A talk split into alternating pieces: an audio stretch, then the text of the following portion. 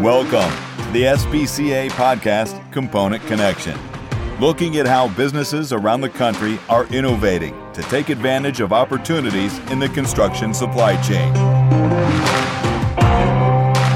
Now, here's your host, Sean Shields.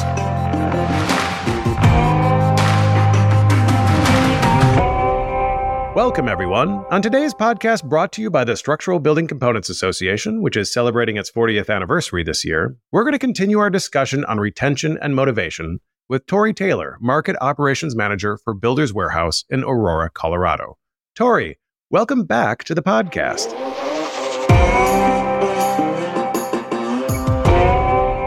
Ah, it's great to be here again. Excellent.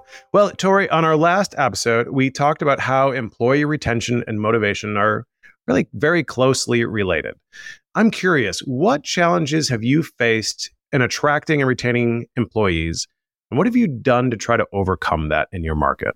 That's a great question. I I'm in a metro market and as such, there's a lot of different industries that that have a lot of attractive offerings. And I think that just getting people in the door to apply has been uh, challenging in, in times past. And so when you do get a, a really good employee or you have a chance to interview, in some cases, you have to kind of sell the organization, sell the industry, sell your company. But as you do so, it, retention is so important. Gone are the days where you can ramp up in the, the beginning of the year and then at the big shed a bunch of labor at the end of the year. Those days are gone. You, you really need to retain your people. So they're, they're harder and harder to come by. Mm-hmm. So, I mean, what do you do? You talked a little bit about wage compression in the last episode. Like, what sure. are some of your strategies? Oh, for that, well, anytime there's market pressure from other industries or whatever, and the average wage is is going up, if naturally I would have to bump my wage up as well to be competitive to kind of compete for that labor. It's very important to be dialed into what market conditions are, what are entry level positions paying and, and, and things like that. And what you do is if you find that your starting wage is too low and you raise it by say a dollar fifty, um, my recommendation would be to raise the wage of all your employees the in kind. Hmm. That way it doesn't, you don't find in two or three years the wage between your entry level folks and your seasoned veterans is almost the same. It doesn't take very much research to go online and see what your starting wage is. And as the your employees catch wind of that, it, there's a, a very strong perception of inequity. Right. So, Torry, the wage, starting wage, that gets them in the door, right? It gets them into the interview. I mean, what do you do in the interview and onboarding process to to get them feeling comfortable about belonging there as we talked about, one of the, the greatest demotivators is confusion, right? Yes. You also said, not on the last podcast, but to me in a separate conversation, that a trainer, having somebody have the role, fill the role of a trainer should be the top position they aspire to. And I'm sort of curious. I, I believe those two things are related, but can you speak to that? Yeah. One of the most important things to ensure that a new employee has a good experience is they have a phenomenal trainer. And I've been the type of person at, at one point in my career where, well, the person who can build the fastest or knows the most about assembling a truss is automatically the trainer. And, and we all know that not all excellent employees or excellent trainers. There's more to the, the training piece than just that. So you need your trainers that have a positive outlook. They are an ambassador for your company, right? The, the worst thing you can have is a trainer that's, that's uh, bad mouthing your company or they're disgruntled about it. And then the trainer has to be willing to share everything that they know. They can't be threatened by training insubordinates and things like that. There's nothing worse than holding back information. In, in some small cases, it is human nature to kind of hold back. So you remain the most knowledgeable person within an organization. So as you're selecting your trainers, it's very important to make sure that they have a heart of a trainer where they love to teach, they have patience, they have the right expectations of the employee and they understand that it just takes time to learn certain things. And they have the ability to train in different ways if someone has a different learning style. Those types of things is, is very important. So be very selective on, on who trains your new hires would be my recommendation. Okay. So the wage gets them in the door. A really good trainer helps them find clarity, understand their job, feel comfortable, gain a skill set. Another thing that you do that I want you to talk about is you rely heavily on collecting data, as I think a lot of manufacturers in our industry do. But for you, this is the data is about understanding the health of the organization. So I'm curious if you can talk a little bit about your mindset about data and also go into some of the metrics that you find are key to understanding where your employees are on the spectrum and how you use that data really to make better management decisions. Sure. Yeah, data definitely shows the health of your organization, but if, if done right, it can also, you need data feedback mechanisms to give you feedback on the health of a process as well. The data that, that we choose to c- collect is, it's actually, it's driven by our customers. And we start with the premise of what do our customers really value? There's only a few things within the industry that we can do to differentiate ourselves from our competitor. A lot of times we're buying product from the same mill. We're doing a lot of the same things, right? And and with that being said, there's only a handful of things that our customers truly value and they're paying us for. And so with that being said, it, it starts with what are our customers value? So obviously a metric like on time and in full, being able to deliver product when they want it. It's in full. All of the trusses or product goes out to on site the first time. So that's one metric. Of course, we utilize board, board foot per man hour or some type of a metric in terms of efficiency. There's a lot of different metrics out there. I don't necessarily get hung up on the one that we use, but I know that there's some other great metrics out there as well. But the, the fact of the matter is, one thing that we do not do is we do not weaponize data. It's literally just to determine where we are today, benchmarked where we were before and where we're going. It's utilized to, for the purposes of making sure that we're building a quality product, we're getting product to the site on time, and for the purposes of capacity planning and making sure that we're hitting our schedule, those types of things. We tend not to use data as, as a weapon. And I can kind of share a story on that. I'll, I'll try to be brief, but I, I do recall a time where we had a, early in my career, we had a metric of on time and in full. And the leadership team at the time came down on mid level managers pretty heavily. They were pretty heavily handed uh, with the data that they had just rolled out.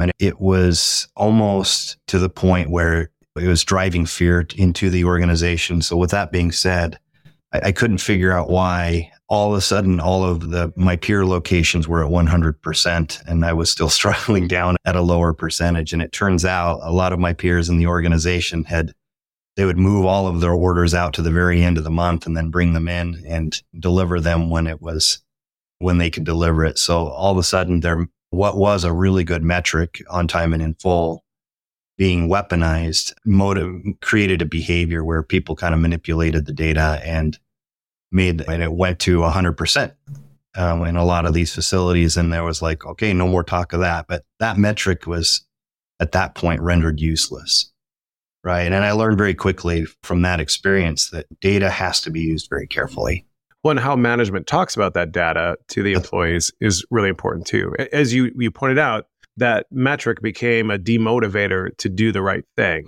Suddenly they they adjusted the data collection to fit the to suit the need. It didn't really change behavior or, or create a better organization. Yeah, yeah. At the end of the day, a really good metric was used improperly and it didn't drive better customer service. And it should have. Yeah. If that's the goal is to drive better customer service or improve your value proposition and used incorrectly, it won't do that.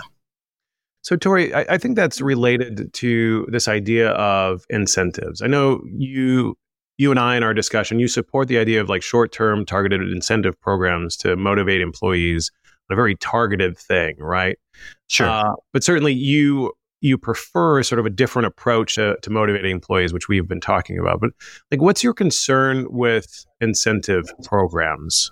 at, at its core, incentive programs are trying to motivate a certain behavior. And there's classic examples in our industry and other industries where when you incentivize one behavior, you inherently de incentivize others. And so you have to be careful with that. You can definitely motivate behaviors that, that don't serve the organization well, and they definitely don't serve your customers well. And so that's kind of my incentive with my concern with incentive programs. I guess the other piece is incentives are either, again, back to the stick and the carrot, either by force, you motivate a behavior or the carrot, you try to incentivize it, trying to do it long term. It kind of, it goes against what I believe what a organization is actually capable of motivate, of motivating people. I, I don't think that it doesn't motivate people long term. A lot of times, if you'd have a, like a collective incentive program, they may like the pay, but they may not have enough control of the levers that actually influence. Like they may not have enough control over having their own destiny on whether they hit that incentive or not. They might be like collective incentive programs may be dependent on the other people's performance. So that's kind of demotivating things like that. And I think that at the end of the day, I have found that we're probably better off to take the monies that were set aside for incentive programs and apply it for things to get rid of demotivators or do things to make the uh, experience for the average employee better. So, I mean, going back to that theory X, theory Y that was you referred to from Deming in the last episode, you're coming from the assumption that intrinsically the best outcome is going to be if the employee is motivated themselves internally. That's correct. And, that, and that's really born out of giving them an environment where they can they know what they're supposed to do. They know what it means to succeed, and they're given sort of environment to grow and reach their potential without it being touchy feely. That's kind of the idea, right? It really is, right? And what it does is it forces you to look inward and go, okay, is it I? Am I? If someone is operating and they have a lack of performance, do they have the organizational support that's necessary to to be successful? And a lot of times if you do root cause analysis and you actually get down to the why, your system was not even capable of producing a good result. And yet here's an employee that, that is kind of taking the brunt of the blame for it. And, and that's a huge demotivator. So we choose to, here builders, we do our best and we're not perfect at it. We choose to look at systems and the capability of our systems to provide a consistent result that so an average worker on an average day can have excellent results and if your systems are set up that, that requires extraordinary people with extraordinary effort continually on a daily basis, your systems are going to fail long term. Okay, Torry, last question. Uh, this is a practical question, and I think there's a lot of component manufacturers facing this issue right now. What advice, given all that you've shared, would you give to your fellow component manufacturers on handling, for example, the challenge of getting your current workforce to all show up for their 40 hours a week? You know, thinking about that, really in our organization, we did have, not only did we have high turnover, but another symptom is of a bad culture is high absenteeism. And I think that those go hand in hand. If you have high, typically, if you have high turnover, you're also going to have high absenteeism. And again, the underlying reasons for both are probably the same. I would, at some point, attendance and things like that is a condition of employment. You need to have a flexible but fair a flexible and fair system that allows people to live their life and have a balance between work life and, and home life and so forth. But really for us, attendance is a condition of employment. It's a condition uh, like if you want to continue to grow in your career and things like that, if you want to learn the saw and then learn the tables or be an assembler lead or be a supervisor. In, in our world, attendance is a precursor. No one, no one gets the opportunity to progress and frankly, as an organization, we're not going to invest additional time and monies into a person that has terrible absenteeism.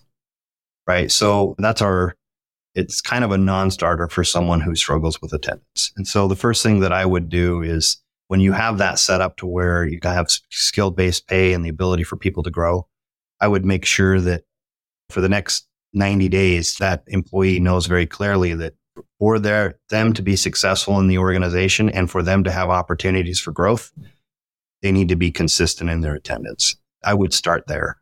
I, I don't see incentive programs for attendance or programs to incentivize a full work week. I don't see those working long term. I really, I think that there's a cultural problem on the, uh, as the underlying issue that's driving people to not show up 40 hours a week. Hmm.